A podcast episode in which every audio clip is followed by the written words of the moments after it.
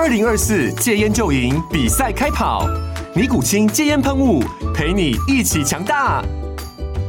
戒烟不容易，单靠意志力戒烟的人，时常无法克服戒断症状而失败。尼古清戒烟喷雾将是你的神队友，简单一喷，药品急速释放，立即缓解七大戒断症状，不限场合提高戒烟成功率。除了尼古清神队友，你还可以寻求专业医疗人员协助，一起迈向戒烟成功之路。尼古清戒烟喷雾，用科学方法戒烟，请咨询全台各大药局及戒烟门诊。本广告由尼古清戒烟喷雾、卫部药书字第零二七八三五号提供。嘉安嘉护股份有限公司，台北市中山区民生东路三段二号十楼，北市卫药广字第一一三零三零一九零号。尼古清戒烟喷雾，相伴每个新开始。先说结论哦，中古屋新建案是都可以买，他们都各有优劣。你可以从下面六个差异来判断你适合买哪一个哦。差异一，价格，中古屋的价格通常都会比新建案便宜很多啊，但它就没有社区管理员或是健身房之类的公设哦，也没有停车位这样。差异二，贷款成数。新建案一般都可以贷到八成，那中古屋你可能需要准备更多的头期款。差异三，屋况，新建案不会有屋况老旧的问题，那买中古屋最好是准备一笔修缮费用。差异四，装潢变更，你是在预售的时候买的时候可以发动客变哦，那中古屋的格局就比较固定，真的要改就要拿一大笔钱出来改，即使你有预算可以装修，也可能会被邻居反对这样。哦，那差异五，交通便利性，新建案的生活机能可能还在发展中，就从花区嘛，没什么人这样，没什么店。那中古屋因为它在那里很久了，所以它的生活机能可能比较完善。哦，差异六，保值度，一旦房市受到冲击，新建案就是第一个受到影响的哦。记得关注加爱心，我是买房阿元，告诉你更多的买房技巧，让你不买吃亏也不买上当。我们在上一支影片聊了四十年以上的老公寓可以买吗？如果你还没看的话，可以看这边一下。今天我们来聊另一个常被问到的话题，就是第一间房子该买中古屋还是新建案？哦，先说结论哦，我觉得这两个各有优点跟缺点，还是要看你的需求来决定。那我会帮你列出中古屋跟新建案我看到的几个差异点，让你在做决定的时候少一点后悔的机会。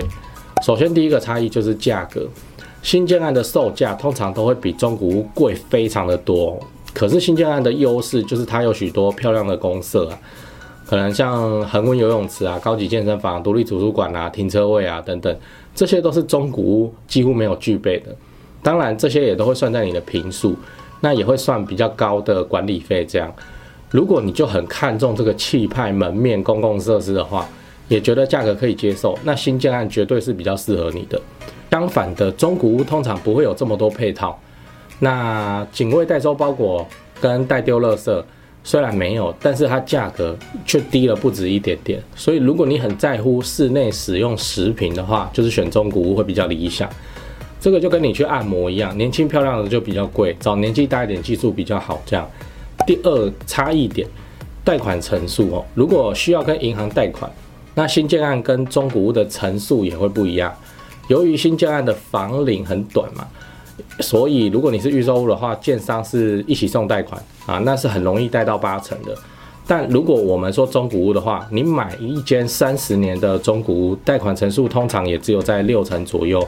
也就是说，选择中古屋时，你就需要准备更多的头期款。那新建案反而它的压力是比较小的。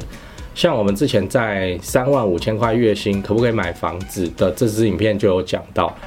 哦，那之前这支影片在这边。啊，第三个屋况，新建案的房子都是新的，一般来说不会有漏水、管线老旧的问题。那中古屋就要个案来看哦，墙壁剥落、天花板漏水。啊，地板瓷砖膨共这种都可能会遇到。你想找那种精心维护的中古屋，真的是百年难得一遇。随便装修的比例还是比较偏高的。那如果你真的遇到精装修的中古屋，反而要多注意，它这个是那个之前的问题到底有没有修啊，还是把它遮起来而已。那另外你要买中古屋的话，我建议你最好要多准备一笔修缮费用。嗯，第四个装潢变更，就新建案最大的优势哦，就是可以客变，这个我们讲做客变啊，只要在预售期间你提出需求哈，那建商变盖房子的时候可以边帮你改那个格局啊，哦，那这个看你的生活习惯怎么样，你可以跟建商开口，那要额外付钱就付这样，哦，那如果你的钱够多，菜头都可以帮你弄成蔡依林这样，如果你要买中古屋，这个格局就很难动。就算你有预算哦，那你也要担心邻居会不会来靠北。那第五个差异，交通便利性。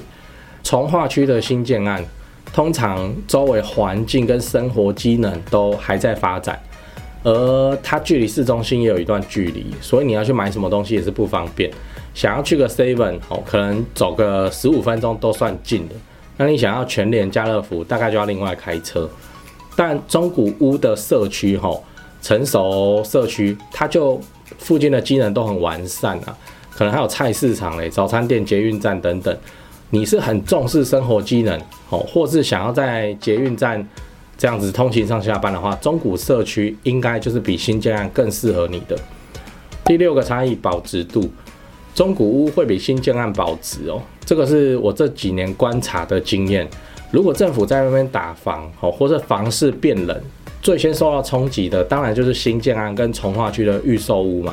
原因很简单，大部分的人买房子都是为了自住。那中古屋的天生优势就是它已经有那个屋龄了，所以它附近的不管是交通还是生活机能，都比新建案还好。那当然你会说蛋黄区也有新建案，可是那一开就是天价哦。所以以自住来说，大家都是优先考虑中古屋。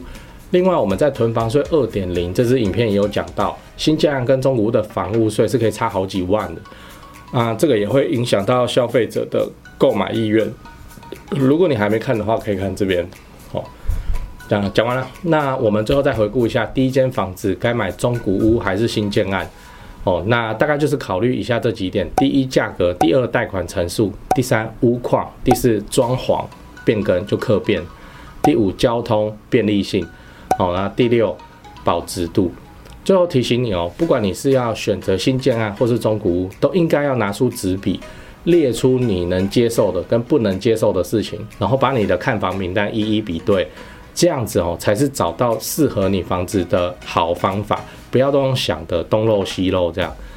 好，那如果你也想跟我分享一下你的看法，欢迎底下留言讨论。